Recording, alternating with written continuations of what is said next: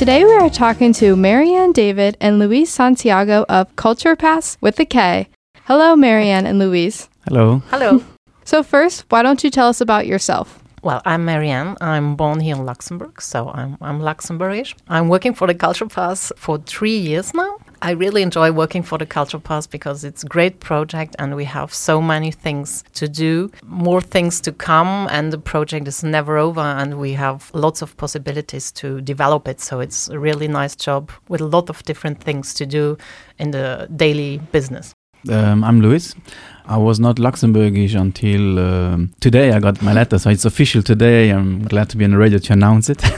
Luis Santiago from uh, was born here too, uh, living in Bonnevoie, and actually having been my life all my life here.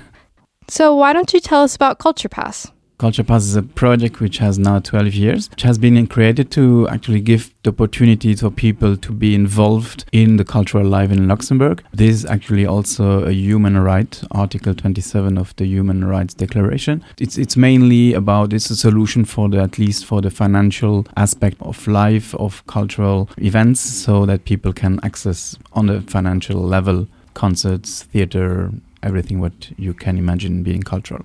Kulturpass, personal access, cultural life in Luxembourg for people with modest income. So when you have modest income here in Luxembourg or you're a refugee, you can apply to get a Kulturpass. And with this Kulturpass, it's for free. And when you have the Kulturpass, you can do a lot of cultural activities. We have like nearly one hundred partners, cultural partners here in Luxembourg, like the Philharmonie, the Grand Théâtre or Rocal. So you can uh, access to different kind of uh, performances like music, theatre for one euro fifty. So people who have the Kulturpass just pay one euro fifty, not the regular pl- price. So it's to get rid of the barrier, of the financial barrier to participate in cultural life here in Luxembourg. The museums are for free with the Kulturpass, and the Kulturpass is valid for two years. I think that's super cool and a really good way to get out and see Luxembourg. It sounds like a good way to make cultural arts accessible to all.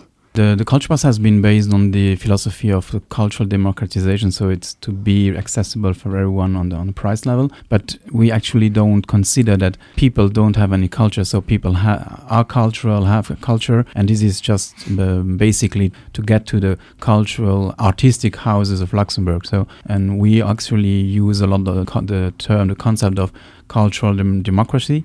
So it's really to give space also for people to be part of society, part of creation, part of, of their surroundings, their neighborhoods. That's wonderful. So how would one go about applying for the Kulturpass?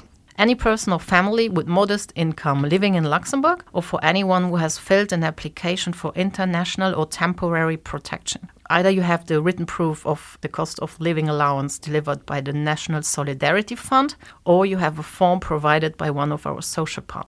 We have forty-five social partners. You can look them up also at our internet site, kulturpass dot l u. When you have one of these, you can go to one of our sixteen card collection points through Luxembourg. We have several ones in the north of the country, like Wels, uh, Ettelbrück, but also in the south, like in Esch-sur-Alzette or Diffardange or Dudelange. Um, you find all that information on our website. Actually, also in the schools, uh, if they have financial aid in the secondary schools, the families having financial aid gets the Kulturpass too. And uh, newly, uh, recently, we had a um, convention with the university. So for students with hardship funds or food vouchers, they have also access to, to the Kulturpass.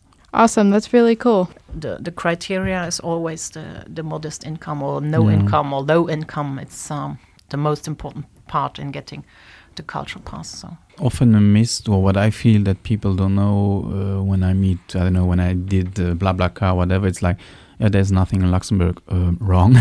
You could do like a lot of stuff in Luxembourg, like uh, you could even go out three times a day if you want. But we have almost one hundred partners, but there's still not everything. We don't have every museum. So if you, I think if you have one passion of any kind, you can find an, an organization, or you can find a club, an association, which can help you out to follow up, to explore your, your passion. There's there's actually really a lot to, to discover in Luxembourg. Often we, we stay at, on the surface and we think Luxembourg is that, which is actually not. Often the, it's more difficult to make a choice than the other way around. Sounds awesome. How can people get more information about Kulturpass? We have our website, kulturpass dot L U, and we have Instagram account, kulturpass dot L U, and Facebook also, kulturpass. Awesome. We we are really in need of, of help. Of if anyone who knows, maybe people can get the pass and are not aware of it, please uh, forward the information, because that uh, we know there's a lot of people not knowing about the Kulturpass, and they have the right to. So as of today, I think we are maybe have like four thousand four hundred people owning a Kulturpass, and there could be lots more. So if anyone knows or has the right to, don't hesitate.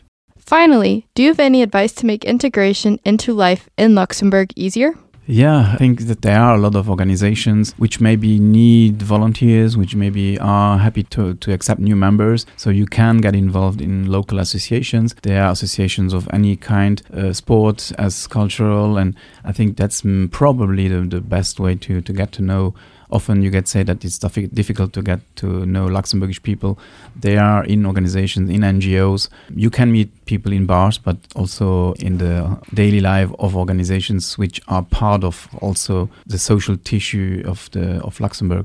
I know in my case, I met a lot of people doing volunteering, so that would be, would be my advice. Well, I would say you can also meet new people when you're going to like museums and participate in uh, workshops, for example. A lot of museums or even uh, cultural institutions are offering a lot of workshops for children as well as for adults, and um, if you participate in those, you will also meet a lot of new people. Not only Luxembourgish people, but just people living here in Luxembourg. So a lot of different nationalities. That's awesome advice. Well, thank you so much for coming to talk with us today. We really appreciate it. Thank you for the invitation. Thank you very much.